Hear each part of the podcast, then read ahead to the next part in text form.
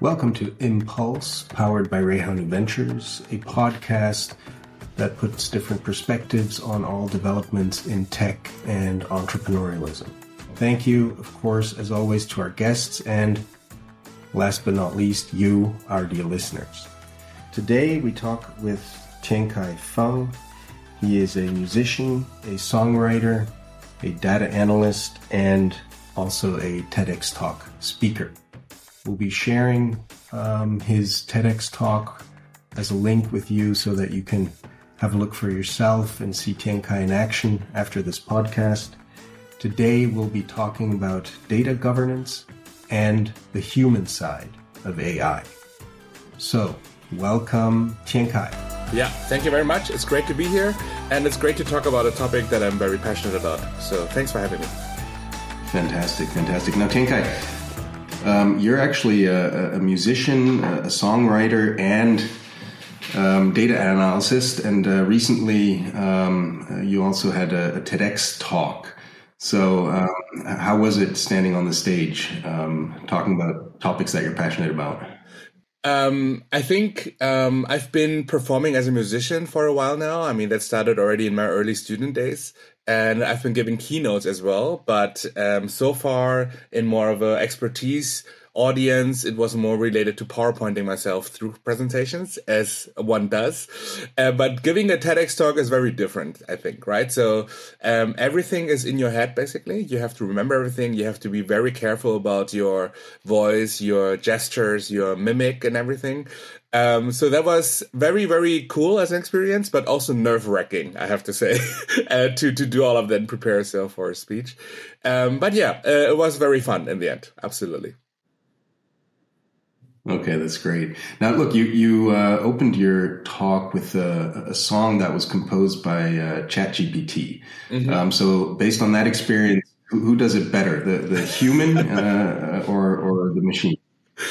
Um, so I would say that the machine is definitely doing it faster than a human being. Like I would not be able to write so many verses and lines as quickly as ChatGPT did. But the quality of the lyrics and the let's say um, the music, let's say the chords, is really not that great at this point in time. So it's really it feels very mechanic, very generic, and um, almost like sometimes a little bit too much on the surface, not deep enough, I would say. Um, so I took a lot of time to tweak it, right? Like it took me like 40 iterations to work on what initially ChatGPT gave me to further work on it with ChatGPT. But in the end, I still wasn't really satisfied with it. But I was thinking, well, that's kind of the point of my talk anyway. So why not just go with it and then surprise people with the um, reveal and then talk about creativity uh, within data and AI, for example. Exactly. Okay. I mean, in that sense, I mean, it is ex- astounding how, how far the technology has already come in a relatively Absolutely. short period of time. So I think we can all imagine, um, you know, loads of improvements coming mm-hmm. online relatively quickly. And and I mean, you just talked about using it basically as a as a tool. So could you imagine also in the future, um, instead of you know writing your own song from scratch, just really getting into a habit or a routine of of using um, you know, some kind of language model as as maybe the starting point and, and working with that as, as part of the creative process? Yeah, I think so. Um, I would say um, a lot of the songwriting, for example, is spent on making the lyrics work, right? And making lyrics work means the uh, text has to be consistent and coherent within, within itself, but also that it rhymes very simply, right? And um, sometimes when I start writing a verse, I don't know how to end the verse because the last word has to rhyme with the last word of the previous line, for example. So what I do is I go to a rhyme dictionary and look up all the words that rhyme with a word and then try to compose accordingly. And with AI, for example, right, that would be much more automatic, much more sophisticated. It would not be manual work anymore. It would probably suggest me already on what word to end my next line. And then uh, I think I can be more creative as in not do the mechanical human work anymore but just think within certain guardrails uh, to compose further um, also when it comes to i would say um, the instruments and the uh, let's say music itself. Um, in pop music specifically, there's just given patterns of how pop music works, right? And how certain chords follow each other. Same as what instruments to use. And I think AI will be probably very good in identifying these patterns and suggesting them to say, oh, you should use these instruments and play it in this uh, con- uh, sequence, and then it might sound good. Um, but um, I would say it will be helpful, but we can never really fully remove the human element, right? It's gonna be always just guiding human beings and helping human beings, but not really replacing the creativity and the songwriting part completely.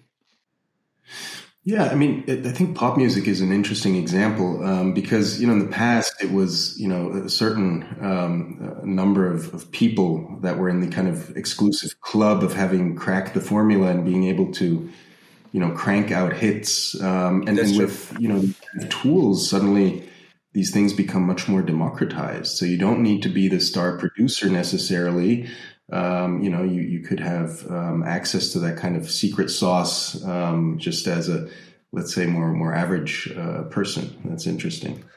That is true. Um, Tiankai, um, you, you you're a musician on the one hand and, and data analyst on the other. Now, that might seem a bit contradictory. Um, music, mm-hmm. obviously, being something you know very creative, and, and data, you know, often has this kind of ring to it that it's rather rather dry.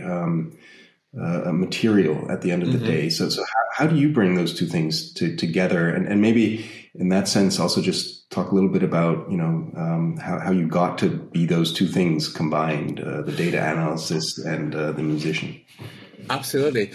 Um, I mean, I would say that my musician journey started much earlier than my professional journey, right? So I started playing piano when I was five. I started writing music when I was 15 and I was in bands and so on when I was 16. So, uh, far before I started studying, um, let's say analytics or data or marketing, um, I had to, I learned basically how to play the piano and how to be a musician. But I did realize very quickly that there were certain parallels uh, between working with music and working in data. For example, um, in music, you have like a given scale of uh, different notes, right? Like you have the whole um, C minor scale or like a C major scale. And that is a given set of notes that you use to build a melody or you build like a certain harmony with it. Uh, in data, it's similar as you have given sets of numbers or metrics and you try to make sense of it together, right? And see what in the data makes value, what patterns do you see, what decisions can I derive from it. That's kind of how it makes. And also when it comes to teamwork, right? And working together um, as a band, for example, is a lot equally as much about playing as much as it is about listening, right? So you listen to your bandmates of what they're playing and you play accordingly, but you have to play your role as well. And the data, is very similar, as in that data team alone cannot does any value until it's being collaborated on with other departments that actually make decisions because of it. So in without actually knowing it, a lot of the being a musician part gave me a lot of impulses that made me a better data leader, I think. And I mean, now it's even more obvious, right? We just talked about how data uh, is pos- already making um, like machines imitating music possible, which means there's already a whole structure element behind music that we always knew it was there, but now AI just makes it much more clear to everyone that actually behind the creativity there's a lot more structure than we think. And it's just more about mixing the structural part with the human creativity part to bring it together. Okay, I mean, you, you obviously um, carry a, an optimistic outlook on technology, mm-hmm. and I think that was also uh, something that came through um, in your in your TED talk. Mm-hmm. Um, why why are you so optimistic that technology will um, you know be a, a net positive uh, for society going forward? Um, I do think that we had a lot of innovations that were disruptive in history of humankind already, and I mean this is just my optimism speaking, but none of them led to the end of the world yet right? We always knew there were they would be dangerous, like bringing in cars to the world, or bringing social media to the world, or having a television at home, and we were always afraid of things that might happen, but they didn't happen because we human beings got pulled ourselves together and we made it work that it's not going to the bad scenario. And i think with ai it's probably very similar. We are now at the edge where it's just coming into the world and everybody's aware of it. And we're all a little bit afraid of it or enthusiastic about it depends on who you talk to but we all know that we have to do the right thing with it right? That we don't let bad people use it for bad purposes and that we all have to use it for the good things and be observant and be responsible that we don't let bad things happen. Um, and because it's so ubiquitous in the world right now, and everybody is kind of having touch points with it, um, I believe in the humankind to say, um, I know what is right and wrong, so let's go to make it right and not wrong. So that's why I'm optimistic about the whole thing. okay. I mean, you know, I think in, in this whole discussion, and, and, you mentioned it, there are, of course, also a lot of concerns, and, and, and people are also besides talking about the benefits, um, also focusing on on certain risks. So, mm-hmm. what do you think needs to be done that we can? And now we're back to the Jedi Council. Make sure yeah. that this force um, is is ultimately a force for good and, and not a force for evil. Let's say. Absolutely. I think there's two things, right? Um, as I mentioned before, one is just trusting our human instinct and our human judgment. We all have a conscience, and hopefully, we all know what is right and wrong. That should give us enough uh, power to uh, be observant and know when things are wrong. But that is, of course, not enough, right? I think we definitely need more rules and need more regulation in a certain extent to make sure that nothing bad is happening because it has to be enforced. Otherwise, um, we still just hope that things will go well or not.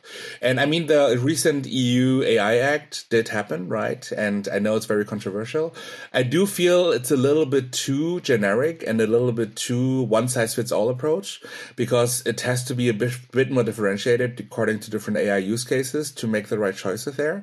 But the intent, I think, is the right one, right? That we can, we have to be now and act very quickly to make sure that we don't let it escalate before it's too late, right? And I mean, besides talking about privacy concerns or talking about, um, let's say, the, the displacement of jobs because it might replace certain professions, that is one thing.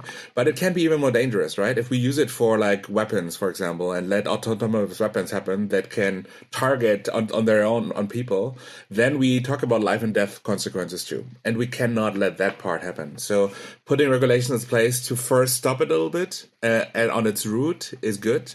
Now let's try to work with it and maybe differentiate it a little bit more. I think that would be my w- wished scenario. I, I, mean, I share that that sentiment. I, I, think it's it's right to to set up regulation for such a topic, which will influence us in in almost every area of life.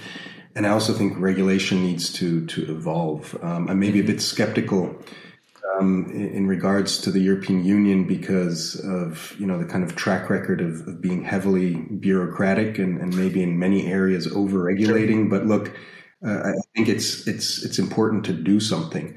On the other hand, if we look at the global landscape, we of course have um, other markets. Let's say uh, we have the the U.S. and, and, and also China which are also, of course, actually um, leading in the field of mm-hmm. AI development. Europe actually um, relatively far behind. So, right. how do you, just looking at the global landscape, um, how do you see the path going forward if, if we have different regulations in, in different markets? Doesn't that lead to um, certain conflicts or Im- imbalances going forward?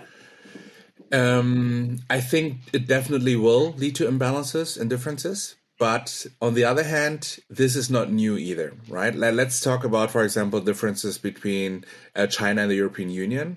We know already since long ago that China is just Chinese consumers are just far less concerned about privacy and their data security than European citizens, right? And that has always led to them using more of the data and making their own kind of advanced algorithms to even score people based on their uh, financial situation or whatever they're doing in their day to day, which is not possible and heavily regulated on the European side, right? And I think with new AI use cases, that cultural element of it all, of how just people think and how they act, is not changing, right? They're just just going to amplify probably the cultural differences a lot more. I think as long as it doesn't lead to a huge conflict, right, and lead to like really um, big human being related um, kind of uh, debates, um, it, it should be fine as long as we find some common ground across all of the different countries. That certain things are just not okay, and that we all agree that this is globally not acceptable to do right? And um, I hope now that at least um, certain countries are making their own kind of deals, but we do have global organizations, not only the, let's say, state institutions, but also just like industry related institutions to make sure that we bring people together and have exchanges. Um, that this is leading to a more uh, transparent exchange between different countries and states to to make the right decisions. Okay, so look, we, we can all now um, see how things develop on a, on a global level in terms of international standards uh, going forward. But uh, definitely that, that will be something that, you know, we'll need international alignment on. Um, Tiankai, maybe taking a bit from the, the high level, um, mm-hmm. maybe to something that's, that's a bit more, um, closer also to, um, you know, uh, for example, the situation in, in, in Germany or, or, other country markets. I mean, you know, we have medium and, and large size companies which of course will also be impacted by by AI. And mm-hmm. and here, um, you know, all of these companies generally are in a position to to generate um, uh, huge amounts of, of, data based on on the businesses that they're in, be it in in manufacturing, um, that's where we come from, be it in in, in services. Um, so you know, based on what you see out there, I mean, what are the the opportunities for for companies who who sit on this data, but what are also maybe kind of the the risks or or, or the pitfalls? Um, because obviously, uh, this data is you know very different in terms of, of quality, in terms of availability. You know, many many companies are just not really set up to to leverage what they what they have. Can can you talk a bit about that? What your observations are in that space? Sure. And, and maybe let me just quickly start about also how AI works in a nutshell, right? So we can get to what, what where the value is. But re- in really simple words, what AI is doing is to identify patterns within data and then recontextualize these patterns in new environments, right? So if it knows certain things always work in a certain way, then let's apply it to this new data set and then we do some magic almost and then reproduce it. But to be able to identify patterns first, it has to work with the loads of data, right? And to learn from it first, that's why it's called machine learning, to then apply it differently. Now, if we talk about um, any kind of company, right? The more you have repeatable tasks that also are following industry standards and that a lot of other companies are also doing, the more likely AI is going to help you automate it, right? Because let's say, for example, that accounting uh, kind of thing, or let's say financial uh, kind of processes, might be very similar within certain types of companies. So an AI will know all of that and can suggest you how to automate um, a very manual process that it was before into a more automated one. But on the other hand, the more you are unique, the more you are disruptive, and the more you bring a complete new service or product to the world, the less AI can help you because there's no historical data that it can work with. It doesn't know how it works because there's no history that can prove that it worked in a certain way. So in, in a certain way, you have to build up that data first and try everything very human logic based until at some point you have enough data to actually let AI do its work. Right. And I think one more big risk I would say is data quality. That is where I'm coming from, right? Data governance is a lot about having good usable data. And because the requirements towards data quality in the past were very fragmented, right? So like for this specific use case, I need this data and this quality, and now let's talk about a different use case and use it in that quality. AI needs it um, as comprehensive and as high quality as possible for everything because it needs as high amount of data and as broad amount of data and contextualized data as possible. So now getting the data quality up to speed to be ready for AI and for large language models, for example, is a huge effort. Like if you haven't taken care of your data quality in a more comprehensive way before. Now it's high pressure time, right? Because now you want AI to work, but we always talk about garbage in, garbage out, right? If your data sucks, basically, then your AI will not give you any good outcomes either, right? So taking care of the foundation element of data now in your organization is definitely key before you can do any advanced things with it. And yeah, we have all have to get ready for it. And just one more thing on it, with the regulations coming, as we just talked about, you have even higher pressure because now it's even a legal thing that you have to do to get your data basically up to the requirements. Um, so there's a lot more on the foundation elements of data that will be now pushing organizations to get better um, before they actually can apply AI algorithms. I mean, that's, I think, a, a very important message uh, at this point because I think, you know, one of the benefits of AI, and you mentioned that, is, is productivity increase. That's something that's a benefit to to companies, but also in the end, a benefit to society. I mean, yeah. you know, if we get you know past the the, the point of of you know uh, the fear blocking us in terms of you know jobs being substituted by AI at the end of the day, it just means that we have more time and resources to spend on, on other things. So exactly, that's I think one of the, the, the big you know elements of progress in in AI. But what you're saying is that if, if you're not ready as as a company in terms of uh, your data governance, your your data quality, you simply will be left out of this huge productivity increase. So that at the end of the day means um, it's almost a question of, of survival. So if you're not able to to govern your your data, you you will be left out of this kind of AI revolution, and that's a that's a powerful message. Um, based yeah. on your experience, can you talk a little bit about what a company should be doing to establish um, uh, a solid, uh, forward-looking data governance strategy? What are some of the the key things that need to be um, addressed? Yeah.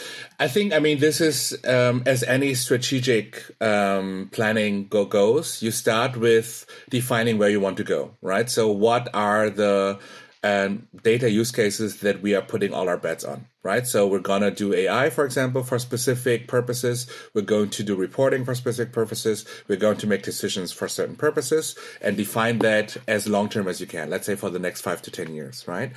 From there, you then check and assess where you are right now. Is your data at this point ready for all of these use cases? And if not, then you have a fit gap analysis, right? You know where biggest improvement um, optimizations are and where what you can do and what is even the most urgent? Because sometimes you feel like super blind spots as you can uh, then imagine you have to say okay we have to definitely work on this now.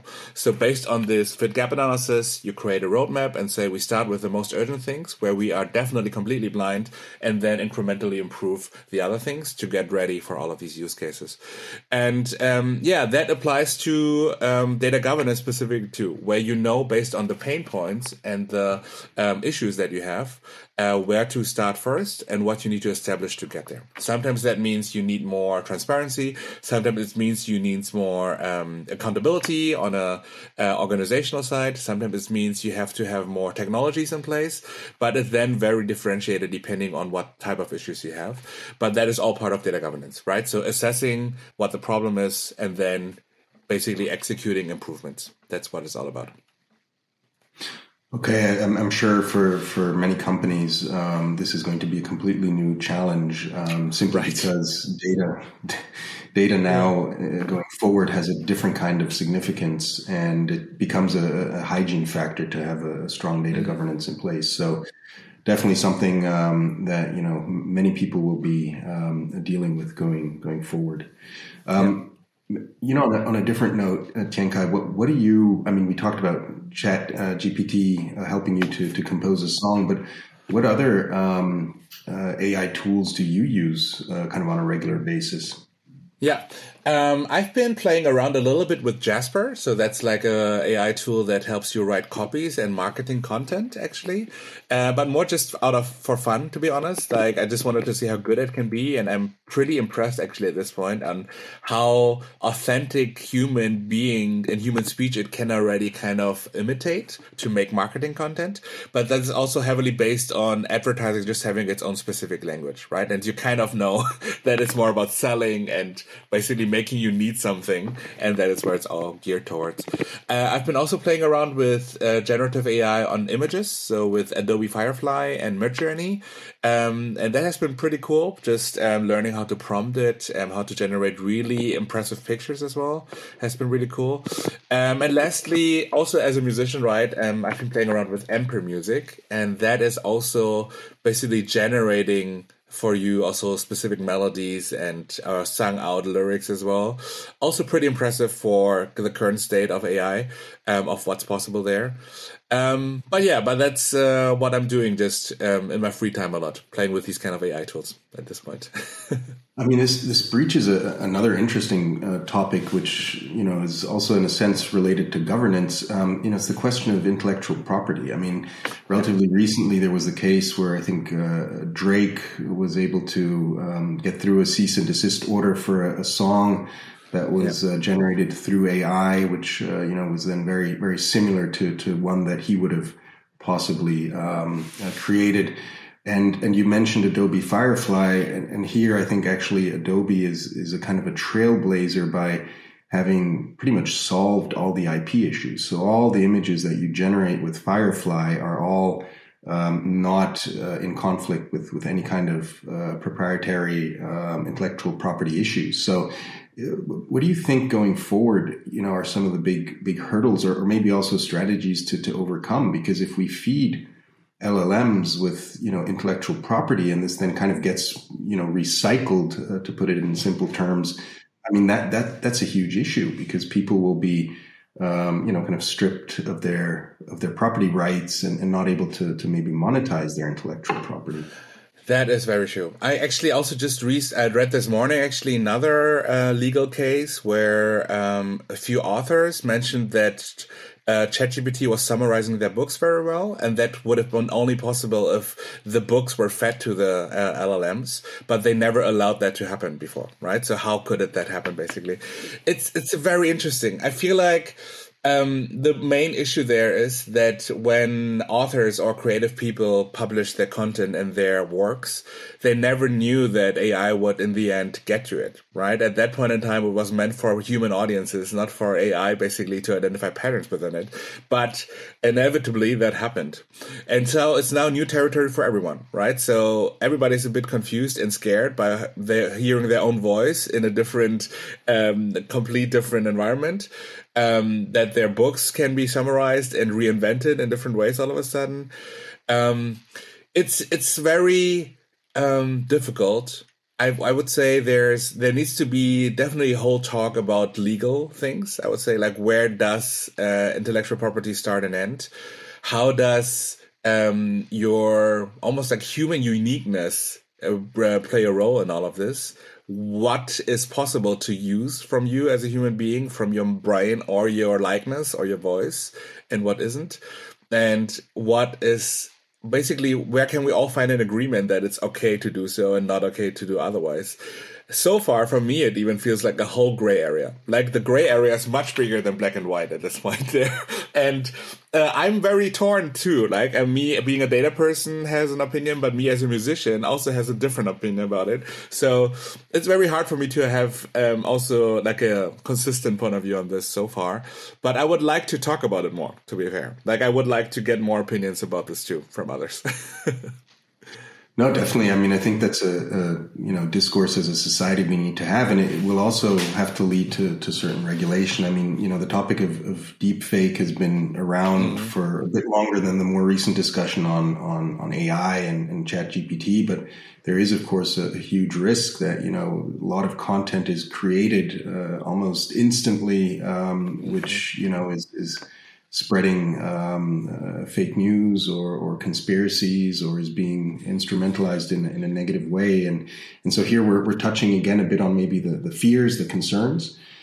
But um, that's what we need to to address, and, and, and that's where we need to form positions. That's where we need to set up rules, and, and like you said, I mean that's been um, almost with any kind of technology, just something a society needs to needs to deal with. So uh, again, coming away from the from the the scary parts, um, yes. what, what, are you looking forward to the most? Um, you know, personally, maybe not even related to to you know what this means in terms of productivity for for companies, but just you know, you personally, what, what's kind of your biggest hope in, in the development of AI over the next few years? Yeah. Um, I, I would say I'm really looking forward to just the tedious task in my life to get more automated through AI, right? And that means as much uh, basically trying to fit in things into my calendar where hopefully that can get a little bit smarter or um, how to write like a first email to specific people and finding the tonality and helping me a little bit with how to break the ice, for example.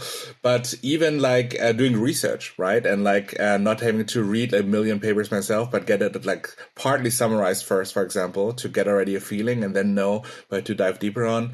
That is really helpful, it feels like. And that is what I'm looking to forward to a lot.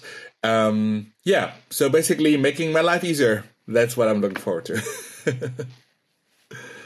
Great. Yeah, definitely. I think um, getting rid of, of, of tedious uh, tasks is is definitely something we can all look forward to, and and, and that's mm-hmm. then again what will I think not just impact um, us on a personal level, but then we're back to the topic of, of productivity and and being able to to focus our limited time on on other things. Um, yeah. Uh, where you know, the, the human element, the human factor makes the difference. I think that's that's definitely something to look forward to.